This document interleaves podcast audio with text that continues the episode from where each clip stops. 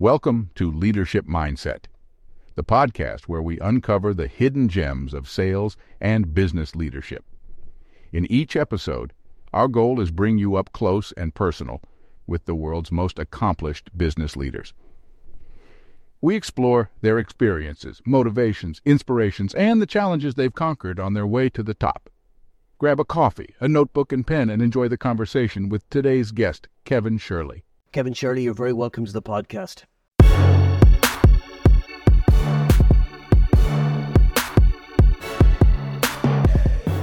Thanks for having me, Paul.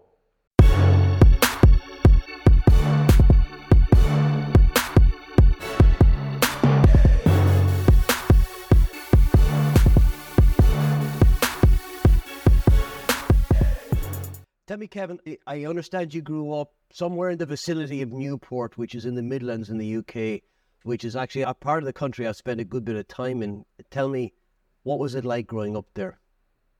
Yeah, working class upbringing, pretty good life, to be honest. You're out in the close to the countryside.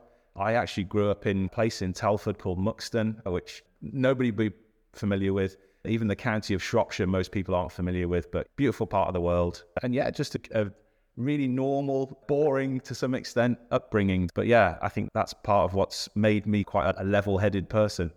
Yeah, it has that. Is it? It's funny you should say that. There's certain environments can have that impact on people. And as I said, it is an interesting. I went to college in Stafford for a year, which is a little bit further north. I know. That's where I live now. Uh, okay, and yeah. uh, I worked in Redditch for a couple of years as well. Me too. I know that's. I know that's a bit far. Did you? Yeah, I did. I was a Vodafone store manager in Redditch early part of my career. So there we go.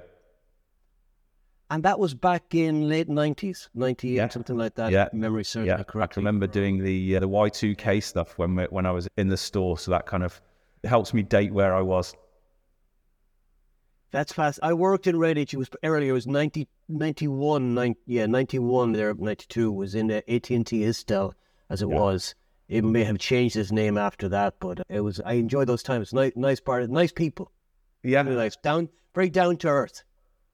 Pretty emotional when they were coming into a Vodafone store, but yeah, nice part of the world. Good stuff. So, tell me a little bit more. Then you said you use a working class background. Tell me a little bit about some of the early influences that you feel have shaped who you are today.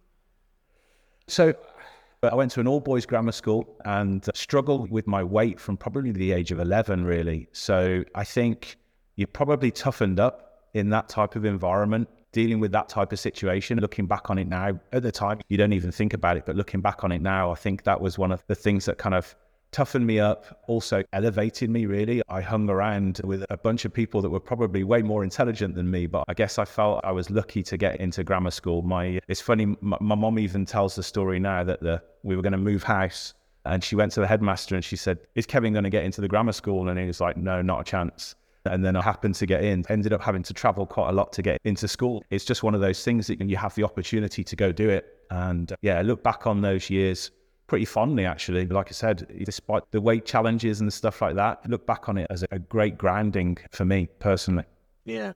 Now, for people who listen to this who are not familiar with grammar schools, they might think it's something to do with English language, or it's, it's my understanding, and we don't have the same system here it's, yeah. it, there's an entrance exam to a grammar school. It's yeah considered to be a more more focused on academic pursuits. Yeah, that be a yeah. fair yeah, no, no way my my parents could afford to put me through any kind of public school or anything like that. But yeah, it's you just take this test when you I was ten at the time. You have no idea. You just bundled into a school hall and sit down and say, okay, fill out the fill out these questions and, and all of a sudden, you're then given the option of being able to go to a, a grammar school rather than a comprehensive school. Had the opportunity and thought, you English don't half complicate things, Kevin.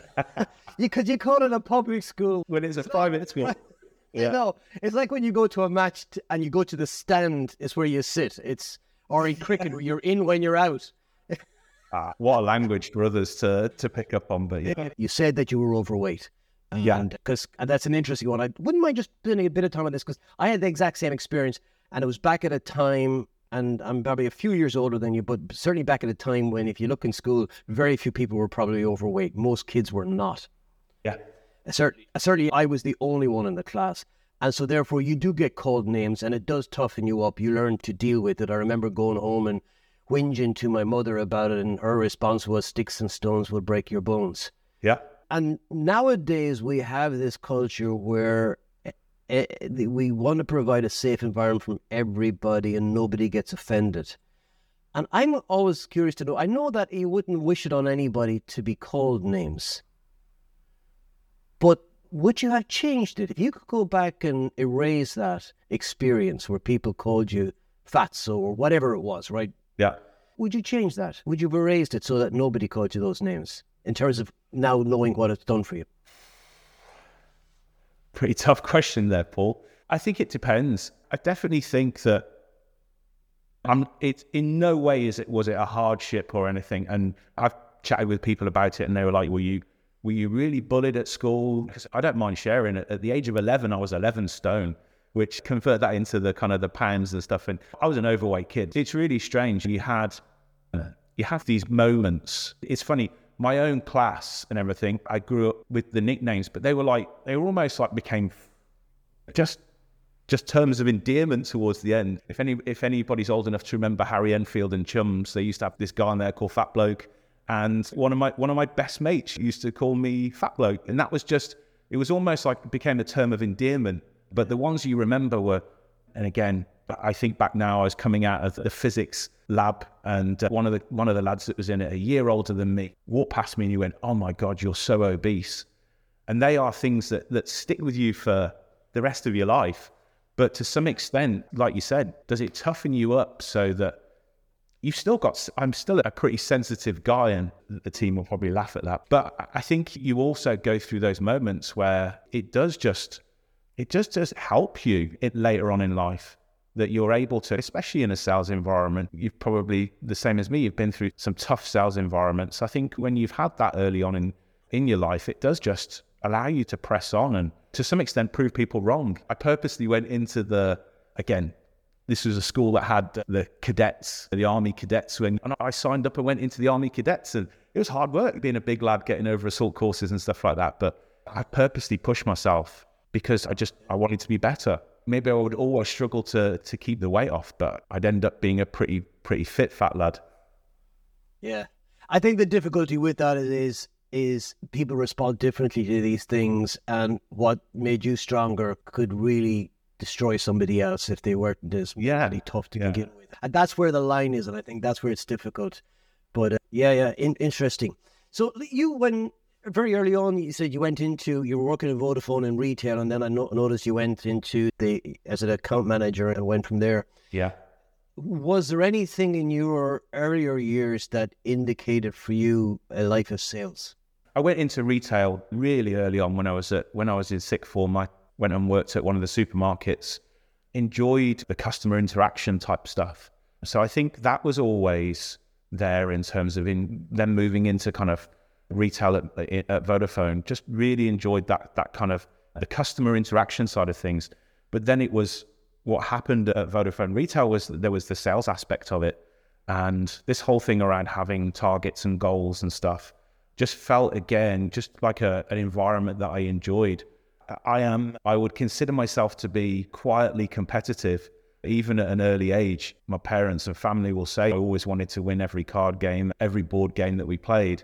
But so, yeah, I think it just gave me an opportunity to be competitive. So that's where it stems from.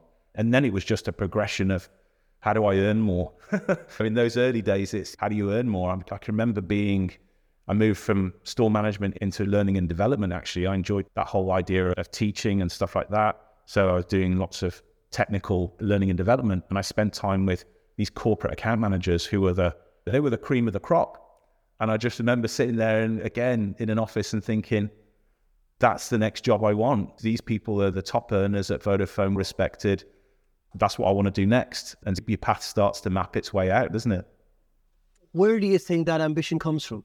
just wanting to do better, just wanting to. I, I think very early on it was it's the materialistic side of things, wanting more, want wanting cars, wanting all of these things that other people had got, and maybe I didn't have as much when I was growing up. I didn't have a, I didn't have a tough upbringing. We, parents always provided, but never had the best of things. So I think you just aspire that I want those things. It's definitely changed over the years. It's moved from being materialistic to being more about enjoyment of life, enjoyment of experiences. And I'm not going to start sprouting off all of that stuff about it's all about the moments and the experiences. But I do think that when I look back on the last few years, it's been way more about enjoying myself rather than just having a new watch. Yeah. I, am curious what you said earlier about being competitive and playing cards and g- games and so on. And that resonated me with a lot as well. And I think what that does for people, if you respond well to the feedback, is that it also teaches you how to lose. Because if you want to win, you get used to winning, but you're not going to win every card game. You're not going to yeah. win every game of Monopoly. And you also become a target because people now want to beat you. Yeah and you then have to learn to lose graciously. Otherwise, people won't want to play with you. Yeah. And so I don't know that we always see that side of things, but it's a, it's quite interesting how these little, these earlier life interactions can teach us so much about who we become and or inform who we become later on. Yeah. It's really an interesting point you made. So I think that's the humility for I think that you develop a level of humility that you can be humble winning as well as losing. Yeah, that's it's a quality that I look for in in people that I hire and it's a quality that I hold myself in terms of not making a big scene about winning and being satisfied with the wins so that you can deal with the losses as well. Sure. Talk to me a little bit about then who motivates you? Who or not? Sorry, who inspires you, either past or present? Early on in my career, so when I stepped out of retail and started working in learning and development, I had probably one of the best managers of my career, a woman called Karen Halford, and she. I think she was one of these individuals who, as a manager, she could see potential in people, but she was probably the best coach I've ever worked with. She never told me how to do things we would spend time and I would find the answer in her questions. So, what I loved about that was that she enabled me to just like personally grow without feeling like I was having to be told what to do. It was more about taking me on that learning experience. And I just forever grateful to her. I've posted a couple of times on LinkedIn. Whenever they do, they who are the managers that you that really resonate for you. She was I think she was the one that was like, you can go do that that corporate account manager role. And she really helped me to grow into the kind of the business to business sales side of things. And then I was very fortunate. A couple of years into that role, I st- then started working with a lady called Sarah Sanders. And Sarah was one of these people who was just like my internal cheerleader. Again, I think sometimes when you're humble, you don't shout about your wins too much. And so she almost became my internal cheerleader, like shouting about my wins and things like that. Mm. And again, I think when you've got when you've got great people like that early on in your career, it does make things. It really sets you up for success. They were definitely people that now, when I look, uh, when I'm now a manager, they're the type of individuals that I look at and I take. I try to take some of their qualities, not nowhere near as good, but I try to take some of the things that they did with me as an individual. How did it make me feel? And try and replicate that and then more recently, I'm a Liverpool Football Club fan. I can't help it. I apologise for everybody who's, anybody who's not. But the manager there, Jurgen Klopp, is one of those aspirational leaders that you just look at and just look at the environment that he creates in order for people to excel. And again, there's a lot of things that I read about him in terms of what he does that inspires me to try and do the same for my team funny. I want to, uh, sorry, I'll come to Liverpool a bit. I want to ask you a question. Yeah. One, a little anecdote I wanted to share. But uh, I wanted to go back to what you said earlier about the coach you had and then the second woman you mentioned as well. I can't, sorry. I, Sarah. Yeah. Name. Sarah, thank you. What do you think, when you look back, what do you think they saw in you that you didn't see in yourself at the time? It, yeah, yeah, I think it's just potential, isn't it? It's interesting. There's a podcast that Peter Lencioni does and he says, look for three things in, in, in, in every hire, which is high EQ, humility, and hunger. And I guess I'd be putting words in their mouth now, but did they see those types of things? Did they see it? A hunger, somebody, a young guy who was ambitious and wanted to do well, who had a lot of humility would never Yeah. trample over others to to get to where they wanted to get to. And yeah, my wife would say my EQ is not as good as hers, but I'd probably say a balance of IQ and EQ. It's funny, people always used people always say, oh, hopefully this doesn't come across as big headed, but people always go, oh, you're a pretty pretty intelligent guy. I look around and I'm like, what have I done to display intelligence? That's the bit I never understood. I always struggle with, but I think it was just the ability to grasp things pretty quickly, That's especially at that younger age. You, hundred percent. When people see that you've grasped something, uh, particularly a complex thing, quickly, and you're able to summarize it, automatically they know. And that you're right. That's an IQ. That's an ability to process something and make se- make sense of it. Yeah. And I think the EQ is far more important in sales for sure. Yeah, me too. Uh, I have a, an American friend of mine who always said that C students, as in school grading, C, A, B, C students make the best salespeople. Yeah. And I think what he meant by that wasn't necessarily that they weren't intelligent, but maybe they could have got much higher grades if they were book smart and they spent a ton of time on it, but they were too busy developing the social side of their personality Yes. and, and therefore maybe their grades suffered a little bit, but they were better in terms of interacting with different personality types and One hundred percent. making better sense of the world. On the Liverpool side, I was in a networking group recently, and there was this guy, and he was involved in logistics, and most unassuming man you can imagine, in early sixties, and he was talking about logistics and customs and import and export, boring stuff, right? Yeah. just everyday stuff. Then one day he started. We had to share a little bit about our background, and he said he played two years first team for Liverpool back in the seventies. I just thought there's these people around us, Yeah. and we make assumptions about who they are or what their experiences are like. It reminds me of a clip where this news reporter goes up to the street in Liverpool and it's the FA, it's on the run up to the FA Cup final.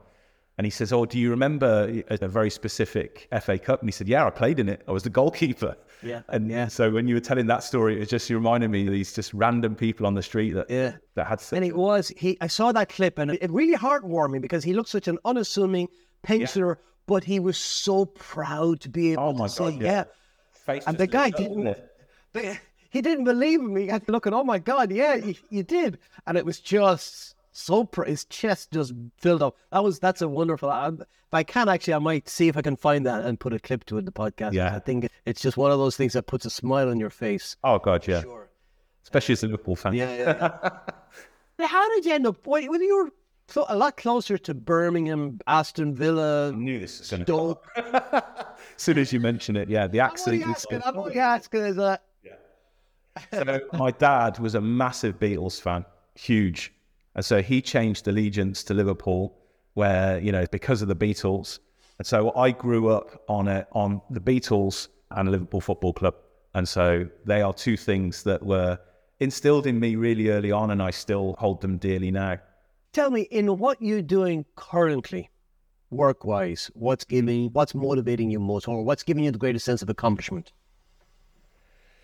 Probably the transition from being an L1 manager to an L2, as they call it, which is being directly managing the sales team to now managing managers. That's the bit that's people say, why are you still why are you still at Gainsight? You've been there six years, and it's every year there's a fresh challenge. And I'm one of those individuals where, you know, as soon as I, I spent nine years at Vodafone, but I had probably an, a different job every 18 months because the opportunity to go and learn something new.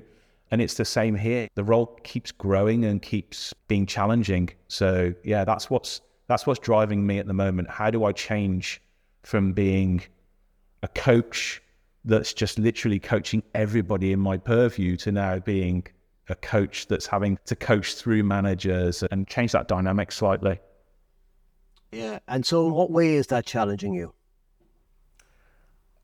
because I'm a I'm such a hands-on person. I want to get involved in every deal, and uh, as a manager and of managers, you can't do that. You've got to you've got to give your manager the ability to be able to go and directly impact themselves. Yeah, it's one of those where you know I. It, you get involved at times and then you have to recognize when you need to when you need to take a step back and also it challenges because i think when you're when you're the direct line manager it's very operational the role it's very much about the next deal the deals for the quarter i think when you start to level up it then changes from having this combination, which I knew I already always needed to develop, but this kind of strategy and operation balance.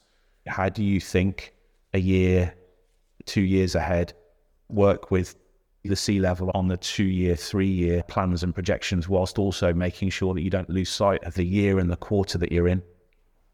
Yeah, yeah. Uh, yeah, it's a difficult one. It's always the letting go is the hard part, letting go with the stuff that comes naturally to you. Just yeah, I just I love it so much. I, I, came out of I came out of man management from that Vodafone retail store back in the late nineties, early two thousands. I came out of man management and I never went back into it again until recently, like the last six or seven years. It's I've loved being an individual contributor, and I'm now trying to use some of those skills to help others and coach others. But yeah, there's always that desire to get back in every in on a deal. Still, still love the buzz of doing that, but just very much. Well, think about all of the changes that have taken place in the external environment in the last three years. Where do you see the greatest challenges facing sales leadership as a profession? Where, yeah, biggest one right now is motivating a team who have gone from being wildly successful and as a team hitting every quarter, growing quarter on quarter to now facing the, probably the toughest challenge we've had to face at Gainsight in terms of the economic environment slowing down, the growth that we were experiencing. That's the toughest thing. It's how do you find new things that will motivate and drive people? Because it, it's not just going to be on the success of the numbers. So now it's about finding smaller goals, different goals that will continue to drive people along. That for me has been the, the biggest challenge. And is that the answer to it, to find smaller goals to break it down? Or are there other things that you're doing to address it? Uh, I'm certainly not getting it right and covering all of the bases, but I think, yeah, just breaking everything back down and saying, okay, what are the things, what are the new goals that we should push for? I'm a realist at heart. So if the target is still going to be optimistic, what are the realistic goals that we can set that can try to build towards it? And then I think it's, for me personally, it's about what are the other things that we can do, like to demonstrate to those individual contributors that we're trying to make them successful. So are there things that we can change? Is there something we can do at, in the strategy that will help give them a different dimension? I've heard a term recently in a few of the podcasts I've done, and it has different names, but the one that sticks with me is called radical simplicity. People are addressing this by really saying, okay, what are the goals, and getting really simple about it, eliminating anything that doesn't contribute to that. That yeah. would seem to me to be similar to what you're talking about the smaller goals, a more focused approach to targeting yeah. those. Would that be? Yeah, yeah. And I love what you're saying about the kind of the removing anything that doesn't lead towards those because there is there can be a lot of noise for salespeople in any business that you work in. There can be a lot of external things, internal things that are going on that will impact and potentially, again, like being back at school, can be easily distracted. And what I see in the best sellers is that they block out the noise and so again, one of the things that we're we're working on some of the younger sellers is like how do you block out some of that noise so that you can just remain focused on your goals. And I'm sure there's other things that we need them to do, but we'll manage that as a team. But you stay focused on your goals, on your track, and let us uh, as the kind of the wider team worry about some of those external things. Funny you should say that about blocking out as well, because I only started to do this week in terms of some of the tasks that I group together that have a, a, all lead towards a particular KPI or goal. And I put them into blocks, block one, and I give it a name. And within that, then there's a workflow for that particular series of things. And I did that. There's so many things. It's not just the ex- external things. There's a lot of things that we do internally that ultimately are trying to drive towards some uh, the strategic goals, but sometimes that can unsettle salespeople. And so keeping them absolutely focused on the things that will, the way I talk about it, focus on the things that will earn you money. You have to. That's the behaviors that we've set out to drive. So you focus on those and let, like I said, let the team and the wider team worry about some of these other things. uh, when I was working with Sandler, they had a wonderful concept called pay time, no pay time. And it was very simple that pay time were activities that led directly to money in the bank. Yeah. And they had to happen within certain time segments in the day, say between 9 and 12, and then say between 2 and 5, as an example. Yeah. Anything else, including sales forecast meetings, working on RFPs, whatever it was, no pay time. Do it other times after five o'clock or before eight o'clock or whatever it was. Every business is different. But I just thought it was such a wonderful, simple way. And I looked at it, I could, because then I could look at it, something I was doing and go, is this a no pay time or a no pay time activity? And the answer was always, it's black and white. It was really clear. Yeah. It was a no pay time activity. I just need to, I can do it. I just need to do it at a different time. Yeah. And, I love that concept. Yeah. Which kind of fits in with the whole radical simplicity kind of thing. I have to ask you, Kevin, because it's a topic that's just in won't leave the news and is not going to leave it anytime soon. AI and how it's impacting the business in terms of the opportunities and the threats of it. Talk to me about where you see that for in in the sales field. You don't have to talk about Gainsight specifically, but just in, in terms of sales and working with customers, where do you see the opportunities and the threats? For us as an organization, huge opportunity to try and bring in simplicity, to try and bring in some simplicity to what's going on, especially when you've got a wealth of data and you need one of the things that we've just launched is a consolidated summary of a number of customer conversations and interactions that have gone on. Summarize them for me and the ability for AI to be able to do that. I think from a sales perspective, it's my take on it always is that AI is an enabler rather than AI is not there to take over the role of selling. AI is there to accelerate and enable salespeople to focus on the kind of the human side of things and not get have to get stuck down in the kind of the data and the administration. So the more we can free salespeople up to go and have those valuable conversations and build those relationships and do the things that they're so good at doing, surely that's a good thing. We just have to make sure, I think with everything, we just have to make sure that it's being used for enablement rather than displacement. I'm curious if you've got any experience with it, using it for staff development. I'll give you an example. Only last week, probably this time last week, I was noodling one afternoon, doing a no pay time activity during pay time. Yeah. And, Is this uh, when you did your role play with your with AI? Yes, that's the one. And that was a real eye opener for me Yeah. because I thought, wow, this is, I actually, because I felt challenged. I thought, okay, how will I respond? I had to think. Now, I, you have an ability to think where in real life you don't. Yeah. But even still, and then the evaluation, I thought there has to be some incredible applications for this within sales teams where you can, or uh, what I didn't do and what I could have done was I could have said uh, when I was describing the buyer, said they're a red type personality, a D type personality who's having a bad day, for Yeah. example. And another one I did was, and this is where I see some threats to some business, for example, was there's a lot of business out there that sell personality profile type tests, and a simple one would be DISC, but there's Myers Briggs and all of those. I went into it the other day and I said, assess my personality according to the DISC model. Ask me as many questions as you need to develop a 95% certainty of what my preferred style is. I was shocked. I I came out with a question and then four four answers. Which one do I take? Four answers. And I just thought this thing has so many applications that companies could use them for, not just for efficiencies in terms of helping write an email, but also help prepare me for a call with a salty prospect I need to deal with next week, or maybe a, one of these maybe pedantic, detail oriented, process driven type prospects who drive Yeah. me mad because I just want to get to the end line and they want to slow the whole thing down. It, I just thought, So funny you say I posted that to the team when you put that article out saying, look, I've just been through this kind of role play. And I posted it out to the team to say, here's an opportunity for us if we haven't gone through this experience before, or if we're about to go and explain something and we want a, a new product or a new capability or something that we are being asked for from the customer, here's an opportunity for us to go and test. How will that work out by putting in that? I don't think people, like you said, I don't think we're all truly understanding the application. It wasn't until you sent that out that I thought, geez, I'd never ask questions. Yeah, fair enough. But actually asking it to to play a role and to respond in a certain way just yeah, was just mind blowing in terms of what we can then what we can then take it and do with it. I think there's nervousness all round, isn't there? Yeah, there is. And here's the crazy thing about it. It was ChatGPT who gave me that idea.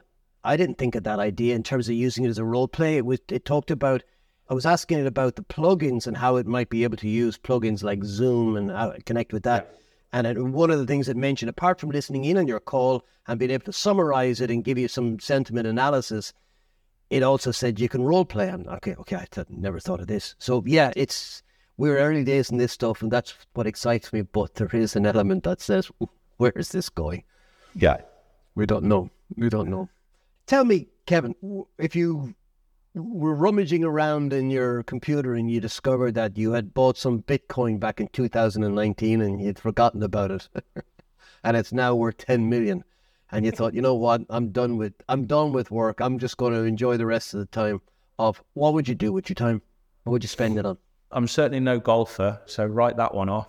I think we, me and my wife, have always travelled every year, apart from mm. during COVID, and so I think we were just go out on a. If it was that much Bitcoin, I think we would just go on a on an epic traveling trip. It certainly wouldn't be.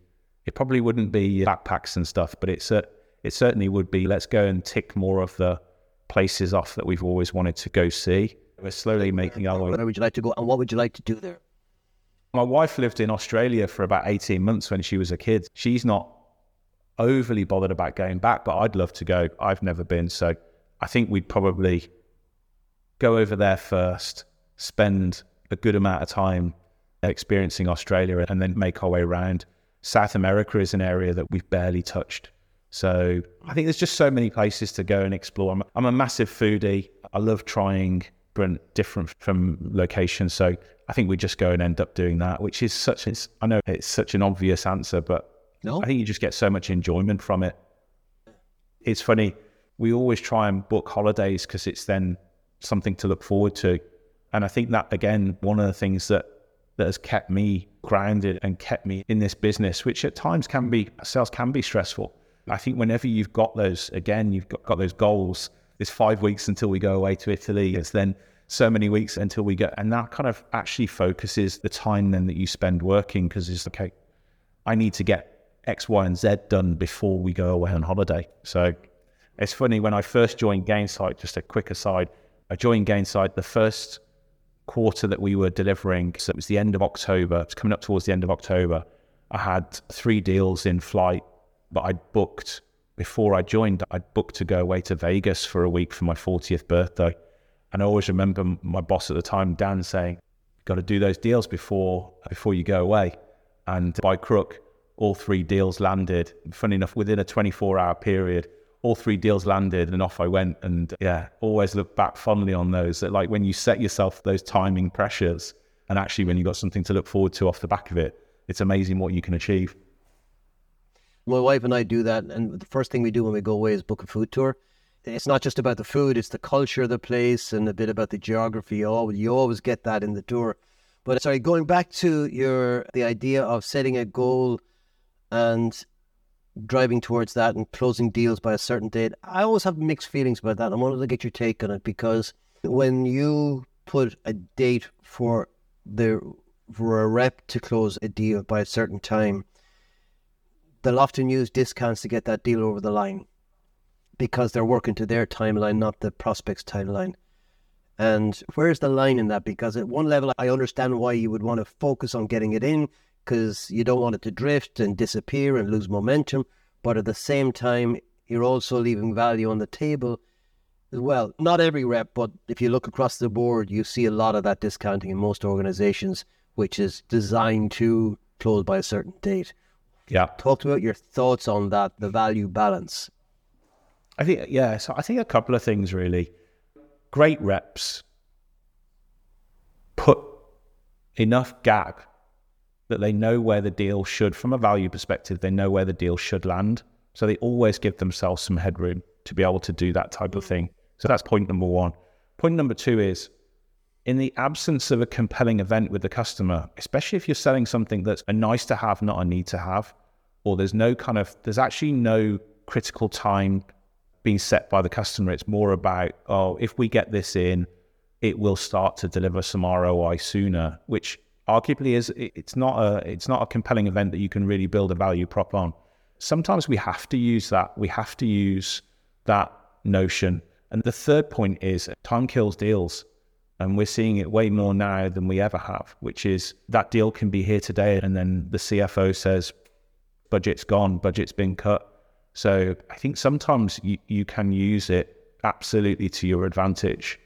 I think you've just got to make sure that as a sales manager, you're cognizant of the discount that you're giving and you're making sure that it's aligned with the value to the client. So actually, the discount that you're giving is within your give. It's the margin that you anticipated that you would have to do anyway. So you're just accelerating that and trading an acceleration of the timeline. I wish I, I, wish every deal we could maximize every single dollar on the table. Sometimes you can't. For us as a SaaS business, Paul, if I book that revenue a month earlier, it's actually more valuable to me. So yeah. if it takes you if it takes you longer, but you get maybe a bit more for it, actually it's more beneficial to me sometimes to take it earlier and take it at a slightly lower value because I can book. Why is that? Why is taking it earlier more value? Because I can start basically accruing that revenue. And it's a recurring revenue model. So I can start taking that revenue over that period much sooner. And therefore, mm. the anticipated lifetime value of that customer becomes more. And you are VP of sales in a, one of your companies from your past. And he had an interesting one now. He only ever used it at the end of the year when he'd be under pressure for discounting. He was like yourself, he was a lead manager of managers got involved in the bigger deals and calling the shots later on.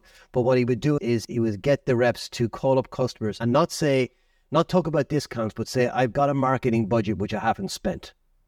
Let's say he had a, a hundred thousand, right? And he said, but I can only give it to one customer.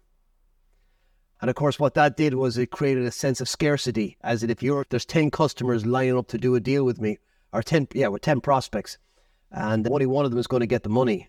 I just thought that was a really interesting. And it was never true, by the way. It wasn't marketing budget. It was just discount. Yeah, I mean, framed it was marketing budget. We've thought we've was... all used those, Paul. I can tell you, there's there's creative ways of creating urgency. Yeah. But honestly, what I've seen is that the clients who you have set that time frame for, like this deal is predicated on a signature by the end of the month. Those clients work just as hard as you on closing that deal out when it gets to the end of the quarter. Those are the clients who are still working at 10, 11 o'clock at night. I can remember a deal that one of the team closed. This is going back a few years.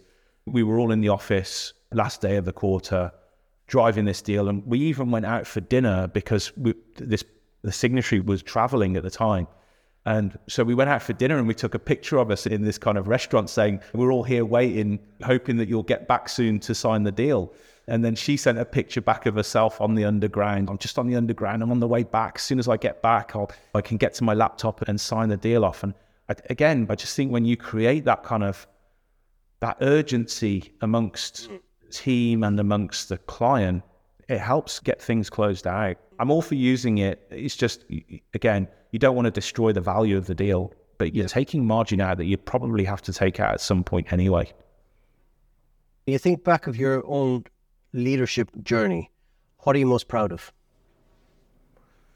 Probably the team that I've developed here. When I first started at Gainsight, just over it's literally just over six years ago now, it was me and one other guy as the sales team, and that slowly, it's slowly, it's not been like the huge growth because of the way in which the business has grown and developed. But what I've seen, the development of, I've got a, an individual we brought in as a SMB salesperson who's now hit quota every year, really developed as an individual. I've got somebody I brought in as an SDR who's now selling in our mid market, uh, absolutely and crushing it. So, yeah, I'm most proud of that, being able to develop.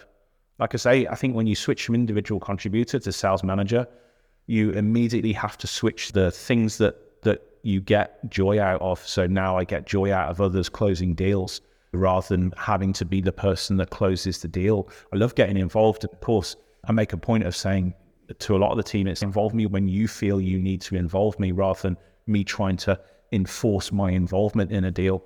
But yeah, I think that's the thing that I'm most proud of, like seeing the development of of the pe- of the individuals that you've worked quite closely with and taken them from, like I said, from a SDR into a really accomplished salesperson who will go on and do exceptionally well, probably way better than me.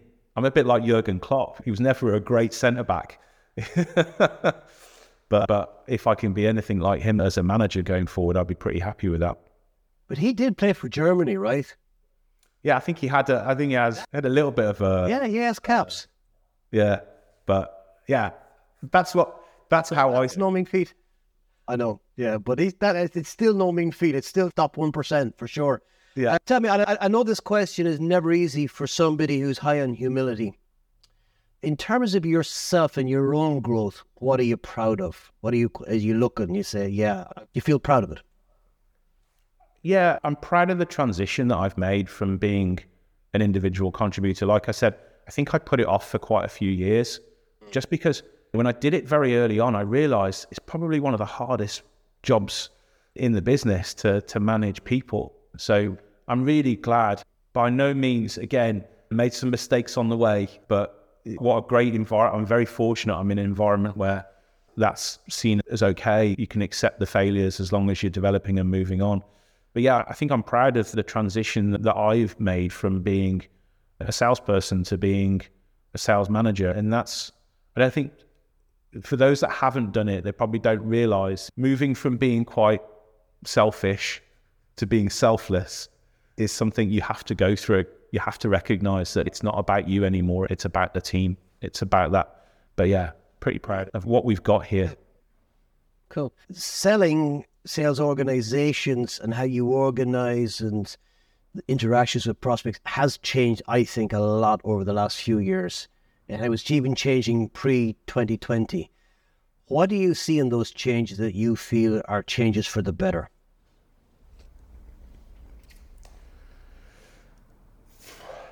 I think from a uh, from an individual perspective, there's the transition of selling uh, predominantly face to now selling dominantly over Zoom and those.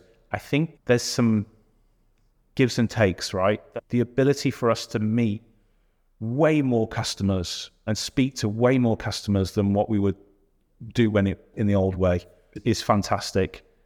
I think though, every time we have a face to face meeting, we realize the power of that over doing versus doing something over Zoom. Every time we put on we just had our annual conference in the US, and you can just see the buzz that it creates, both internally and externally. Customers loved it. And actually, our team that got to go to Pulse absolutely become energized by it. And I think that's the same whether it's a, like I said, whether it's a conference, whether it's a face to face meeting with a client. I just think that's the bit that, that I miss that we don't do that as much now. But I do think we've massively benefited from the transition to virtual selling in terms of the ability to sell to more and speak to more people. So the give and take. Yeah. Yeah. Yeah. And, that interesting you say about the buzz you get when people are in the room together. That's not that's something that AI can never take away. Yeah, and that, and that's what we chatted about earlier. I think as long as it as long as AI is enabling people to have more of that human interaction, then that's always a good thing. It's the moment when it actually replaces that. And that's what I'm saying about the virtual selling. We still need that face to face. But some, like I said, some of the best deals that we've done more recently have involved a face to face interaction. Yeah. No, actually, that's an interesting way of looking at it. That if you can use it to free up more time, so that we can switch some, at least, of the online meetings over to face to face, or maybe there's a qualifying gate on the first call or two, and then it goes to face to face as a second or third step in it. Might make a lot more sense than running willy nilly. I used to do every meet. Anybody who would say yes to me, I would go and meet with them, and nine out of ten of them were wasted time. Yeah, I should have done that's the phone. So. That's the time that it's given us back the ability to do really good qualification, really good discovery, and again, the best salespeople focus on the deals that they know will make them money.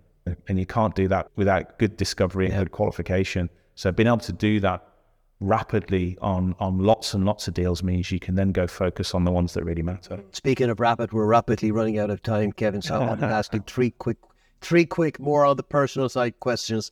Let's play desert desert island. If you're going to a desert island and you can't take a person with you, you can only take a thing with you. You don't know if you're ever going to be rescued or not. What would you take? Probably, if it has to be a physical thing, probably It doesn't have to be a physical thing. It just can't be a person. Okay. Some way of playing music because I think that just is, yeah, part of my enjoyment is music. And then probably access to the best food ever. Some way of getting access to, to, to great food. Because then if you're on an island with great food, like why would you want to leave? Yeah, absolutely. So just this island, this desert island, just has to have a restaurant that plays good music. Yes, there we go. Job done. Yeah. I'm there forever then. Very good. Very good. All right. Your house is burning down and your family are safe. If you have any pets, they're safe. Your computer and your phone are safe.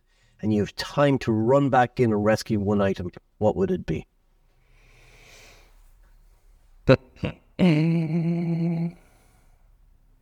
Wow. Probably there's a wedding photo in my lounge of me and my wife cutting the cake and she's laughing. I must have cracked a joke or something, probably the only time. But yeah, hold that pretty dear. I'd probably go and grab that. Very good. And you can put that on the wall in the bar on the desert island.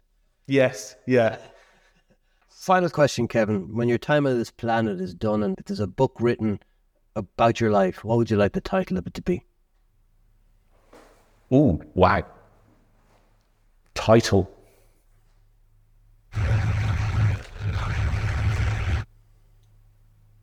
How to be a pretty nice bloke. Something along those lines. Yeah. How to be how to be an empathetic leader is probably the more Yeah. I was trying to think of something that was going to be more catchy than that, but yeah. Yeah. All right, so if it's about you, it's the empathetic leader, shall we say, rather than Yeah. to it, but it's about you. Okay, cool. I like that. Kevin Shirley, thank you so much for being my guest on the podcast today. I've thoroughly enjoyed our time. Thanks, Paul.